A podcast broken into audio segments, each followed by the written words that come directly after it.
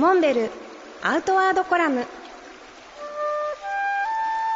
モデルでフィールドナビゲーターの中川明です。辰野勇会長今週もよろしくお願いします。はいよろしくお願いします。先週はソロキャンプについて伺いましたけれども、はい、装備のお話をされていましたよね。はいソロキャンプっていうのはまあいわゆるキャンプとか登山の原点みたいなところがあって普通登山をやるとき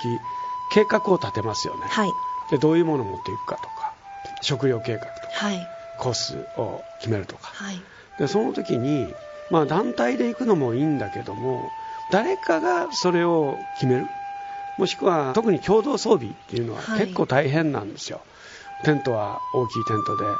誰がそれを持っていくかとか、食料計画で何人分をどうするとか、まあ、指向性も出てくるし、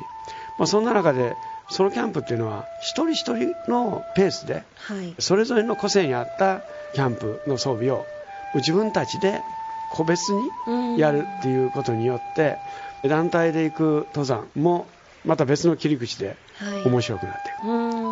い、まあ、以前天理大学の客員教授をやらせていただいてるんですけど、はい、ここのキャンプ授業で15人の生徒を連れて立山に行った時。楽しそうですね。でその時も一人一人が装備をまとめて。15人で分けて持つのではなく、はい、普通は、ね、団体で行く時はそれぞれ分けてっていう感じですけど、だから食料計画も自分でやる